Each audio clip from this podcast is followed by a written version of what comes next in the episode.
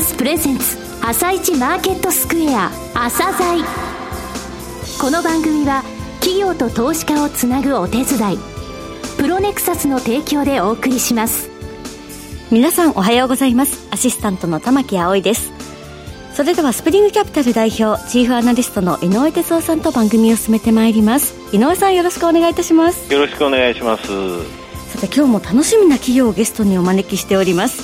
今日ご紹介する企業は証券コード6557グローバルブリッジホールディングスです。はい、えー、グローバルブリッジホールディングスさんですね。はい、えー、4つの直営福祉事業を行われてるんですが、うん、えー、保育事業、保育園の運営ですね、はい、で有名ですけれども、えー、この業界でこの会社だけが行っている取り組みもあります。えー、えー、そういった部分をじっくりお聞きください。はい。それでは、朝鮮今日の一社です。朝鮮今日の一社。本日は証券コード6557東証マザーズ上場のグローバルブリッジホールディングスさんをご紹介いたします。お話しいただきますのは代表取締役社長の貞松城さんです。本日はよろしくお願いします。よろしくお願いします。えー、上場されたのは昨年2019年の12月でした。えー、グローバルブリッジホールディングスさん、えー、遠隔も含めて簡単にご説明ください。はい。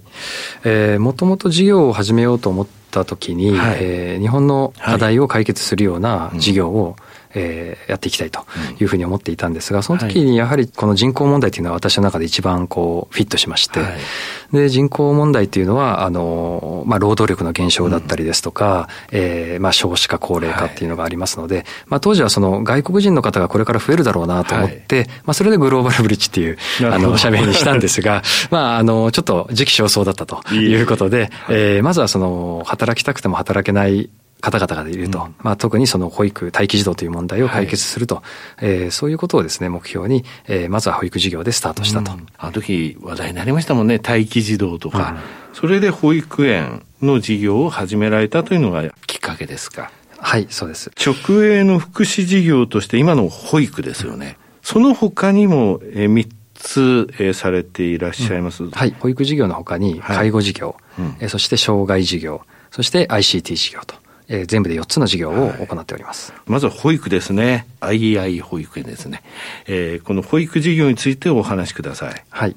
えー、千葉県の幕張でスタートしたんですが、まあ、今千葉県では最大手でございまして、うん、36箇所展開しております、であとは東京もですね、20箇所以上ございますし、はい、えー、大阪市もですね、はい、えー、20箇所ぐらいございまして、全部で73箇所、はい、えー、展開しております。はい、当社はですね、12月決算でございますが、はい、えー、今年の6月までに、うん、えー、16箇所の認可保育所をオープンしました。半年で16箇所ってことですね。そうですね。もう過去最高の、えっ、ー、と、拡充といいますか、はい、オープンだったんですね。この II 保育園、II っていうのはひらがなで書きますが、えー、どういった特徴あるんですかね？で、II 保育園の特徴としましては、はいまあ、いくつかあるんですけども、今最も力を入れているのはですね、選ばれる保育園になるために、え就学支援ですね。まあ、いわゆる小学校へ入学まあ、保育園にいる子どもたちでは、まあ、全員小学校に行きますので、はい、えー、小学校に行くまでの学習支援というんですかね、はい、就学支援を行っております。保育園というのは0歳、0、1、2、3、4、5歳の6部屋しかないのが一般的なんですね。はい。で、私たちはそれにプラスして学習室っていうのが、学習室。用意しましたので、まあ、これは遊戯室にも使えますし、いろんな用途に使えるんですけれども、まあ、そこに、えー、一人一台ですね。3歳ぐらいからですね、3、4、5歳児ぐらいになってくると、えー、机にきちんと座ってですね、はい、あの、まあ、ほとんど遊びに近いんですけれども、うん、えー、一つのことにこう集中してやるっていうのを、まあ、15分だったり30分だったり、その日によって違うんですけども、そういうプログラムを展開しております。まあ、主には数量と図形の理解だとか把握だとか、はい、えー、こういったものに力を入れております。なるほど。その他運動能力を伸ばすことにも力を入れてらっしゃると書いてありますが。はい。はい、あの、特に私たちが展開しているのは都市圏、まあ、つまり待機児童というのは都市部に発生しますので、はい、そうなると自然とですね、あの、私がそうやって田舎でイメージするような園庭というのはないんですね。はいうん、まあ、ごく稀にはあるんですけども、ちょっと少ない。で、この狭い園庭を使って、どうやったらこの子供たちが力いっぱいこの体いっぱいに動かすことができるのかなって考えたときに、大型遊具、はい、アスレチックのようなものを作ってですね、うん、えー、ここで遊ぶともう脚力から、うん、えー、懸垂力から、いろんなものを使って遊べるようなものを設計しまして、なるほどそれで、あの、どなんとかしてですね、大型遊具のアイニーっていうのを設置しております。アイニーっていう名前なんですね。そうですね。はい。あと、このアイアイ保育園ですけれども、えー、保育士の年間休日130日確保してますと書かれておりますが、これはどういった工夫されてるんですか？当社の場合は、あの、ICT を積極的に活用しておりますので、はい、えー、まあ、一つ一つのその、事務時間ですとか、うん、作業効率が上がった結果ですね、はい、休日を増やすという選択をしたということです。その結果ですね、もともとは107日とか8日だったんですが、はい、まあ、130日までですね、計算上確保できるようになったという経緯があります。これも差別化の一つですね。そうですね。うん、最近の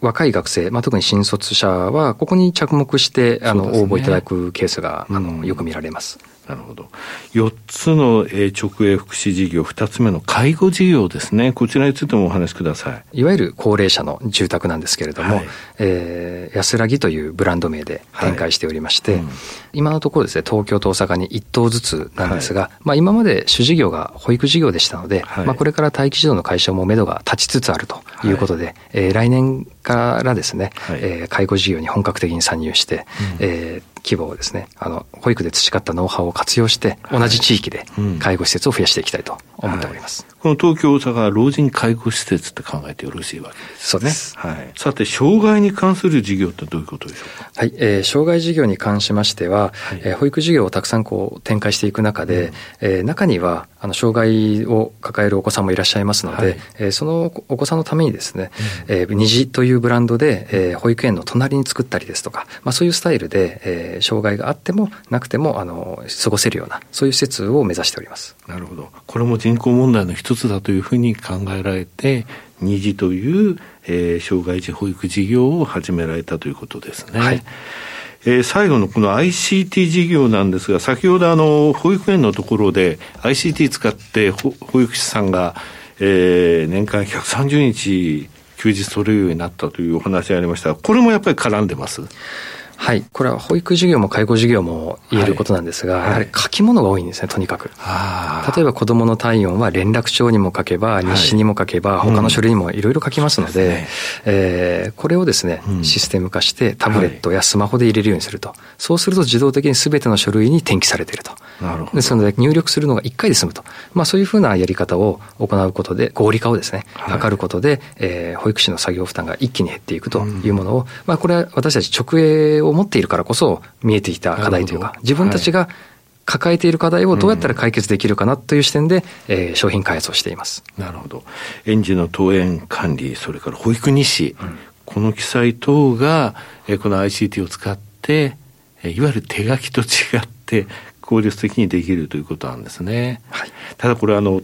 保育園って表に出てる部分だけじゃなくて、バックヤードの仕事ってあるじゃないですか。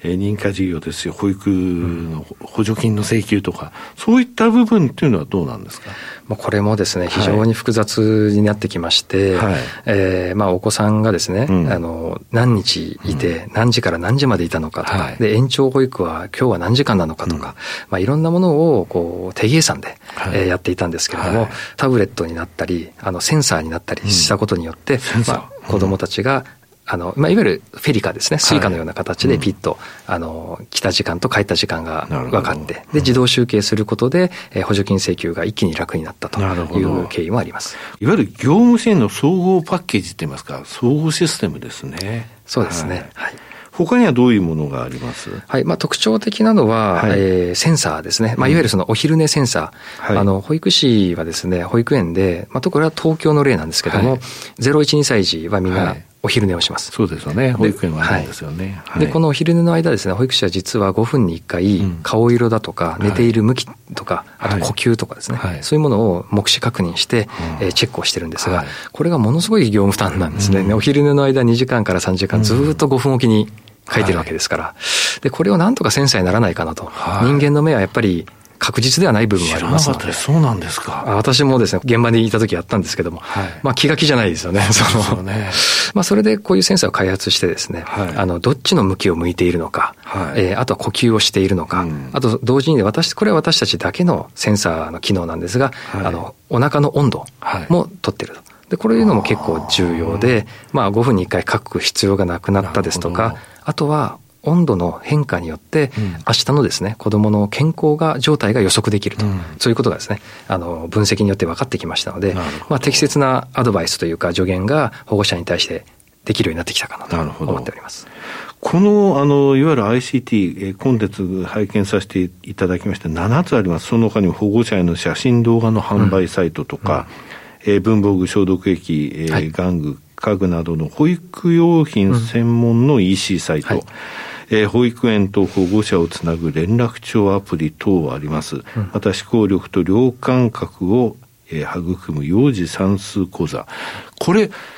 結果的に、この II 保育園で使ってるだけでなく、他の保育園にもプラットフォームとして提供してますよって、そういうことですか？おっしゃる通りでして、まあ、ある程度私たちは比較的規模があるので、こういう開発ができてきたかなと思っておりまして、はい、こういうですね、私たちが困っている課題、保育園を運営にするにあたって、はい、えー、抱えていた問題を、うん、まあ、ぜひ他の保育園の方にも使っていただけるような、はい、えー、価格帯に設定してですね、はい、あの、営業させていただいてます。なるほど。これはあの、ストックビジネスといいますか、プラットフォームですので、うん、サブスクリプションモデルなわけですね。そうですね。これあの、自分のとこだけは良ければいいっていう、そういう感覚ではなく、これをぜひ使ってくださいということですね。それによってウィンウィンになるということですね。うん、これはあの、すべての保育園さんが抱える同じ問題を解決することができますので、はいうん、えー、お求めやすい価格でですね、はい、ぜひ使っていっていただいて、あの、業界の向上、保育士の,、ね、あの業務負担の軽減、こういうものに使って、あの、つながっていただければなと思っております。えー、それでは今後の事業戦略ですね、えー、こちらについてお話しください。はい。保育事業なんですけれども、うん、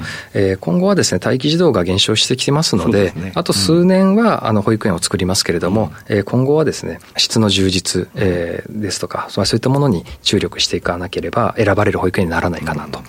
はい、で特に、その年齢構成、私気にしてまして、はい、えー、やはり30代、40代の保育士の方、はい、えー、を採用の強化していきたいなと、えー、思っております。30代から40代の保育士。あの、はい、保育士の全体の6割ぐらいは2、30代なので、はい、ちょっと若手が多いんですね。うん。なので、できる限りその30代、40代、まあ、で、時には50代の方に、はい、経験者に、はい、あの、入っていただくことで、はい、まあ、ただ子育て層ですので、ここあたりはですね、あの、パートで、あの、短時間で働いていただけると嬉しいなと思っております。なるほど。他の事業についてはどうでしょう？はい、えー、介護事業については、まあ、私たちの、うん最大の資産はこの II 保育園でございますので、はい、この II 保育園の近くにですね、うん、あの、安らぎ、高齢者施設を建てていくことによって、自分のお子さんを II 保育園に利用していたと。うん、で、そ今度は自分の親で、はい、あの、この安らぎを使っていただくと。まあ、そういうふうな、あの、シナジー効果を、あの、目指しております。なるほど。こちらについては保育事業と違って出店は強化するって考えてもちろん、あの、そうですね。2025年度に向けて、50施設の運営を目指しております。はい。50施設ですか。はい。これはあのサービス付き高齢者向け住宅、住宅型有料老人ホーム、こちら中心でよろしいんですかね？はい。えー、それから ICT はどうでしょう？はい、えー、ICT はですね、基本的にはその保育園の、うん、えー、困りごとの解決、はい、ソーシャルソリューションズという名前、社名なんですけれども、うん、えー、先ほど申し上げましたそのシステム、センサー、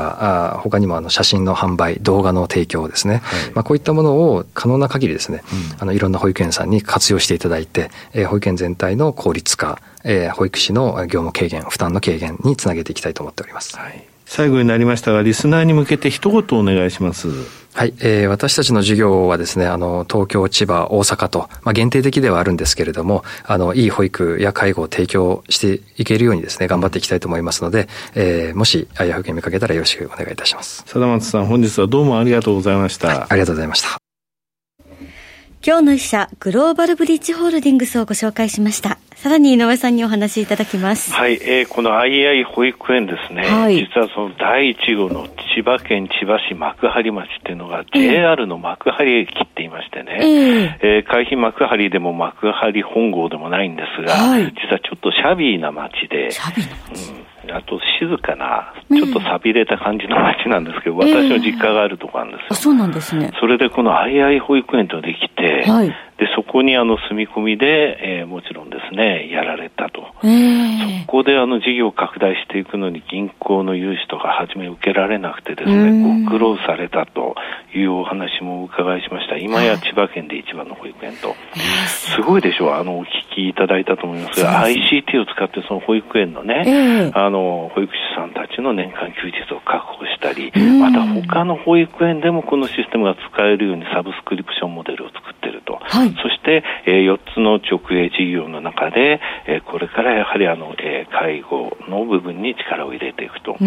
社名のグローバルブリッジホールディングスって聞いても、えー、えー、保育園って思わないでしょ。ね、連想はしないです一番初めから、とにかく社会問題ってものを解決するのに、えー、人口問題、そしてこれからは、えー、世界の労働力を受け入れることによって、日本の労働力っていうものをきちんと、えー、確保したいっていう思いもあって、一番初めからそこを考えてたんです。そうだだから社会問題こそが企業の存在理由だっていう部分ちゃんと若い時から気づいてたんですよね。これからも他の事業をやられるかもしれません。えー、数年後でしょうね。はい、えー、ただ、えー、そういった時もね、その一番初めの DNA をしっかり持ってね、事業展開していただきたいと。とにかく応援したくなる会社でした。素敵な社長さんでした。はい、はい、今後もとっても楽しみです。それでは一旦お知らせです。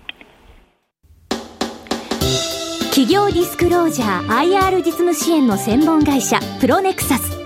上場企業のおよそ6割2200社をクライアントに持つこれはアジア証券印刷の時代から信頼と実績を積み重ねてきたからこそさらにプロネクサスが目指すのは企業と投資家をつなぎ日本の株式市場を活性化させることです。プロネクサス私たちは個人投資家の皆さんを応援します。井上哲夫今日のストラテジー。それでは井上さん、後半の解説もよろしくお願いいたします。はい、えー、先々週の木曜日以降ね、えー、アメリカのハイテク株を中心とした利食いというものがアメリカで起きていたというお話を、えー、してきましたけれども、はい、えー、新しくダウに入ったセールスフォースドットコム、これが実はダウを随分と下げてたんですよ。えー、下げ頭だったんですが、はい、昨日33ドル、あの、ダウは押し上げましてね、はい、アップルもね、実はあの 5G 対応の、えー、iPhone の発表しなかったんで、えー、昨日一瞬下げたんですが、まあ、あの、少し、えー、プラスで引けたと。それから1対5分割して、えー、すごいその利食われてたテスコですね。ここにつきまして昨日、えー、続伸して7%、テスラです。ごめんなさい。はい、7%高だったということもありましてね。はい、まあ、ちょっとハイテクの、えー、利食いも一旦収まってきたかなという感じです。えー、日経平均につきましては、おととい2万5300円台と、えー、7か月ぶりの高値つけましたけど、おとといについてはね、ちょっとソフトバンク1社が引きあの持ち上げたって感じなんですけれどもね、えー、実はおとといね、ソフトバンク9434の方が大きく5%下げたんですが、はい、これ売り出しがあるんで、空売りをずいぶん浴びたんですよ。えー、そしてね、これ以上下げられたらたまらんっていうので、おととい、昨日、今日と、いずれかのところで、えーえー、売り出しが決まりだったんですが、おととい決めましたんで、えー、まあ、もう空売りはなかなか起きないということもありますので、はい、えー、日米ともにここから少しですね、うん、えー、上昇の目っていうものが出てきたなというふうに思っております。はい。井上さん、本日もありがとうございました。また来週もよろしくお願いいたします。この後は東京市場の寄り付きです。朝鮮この番組は企業と投資家をつなぐお手伝い、プロネクサスの提供でお送りしました。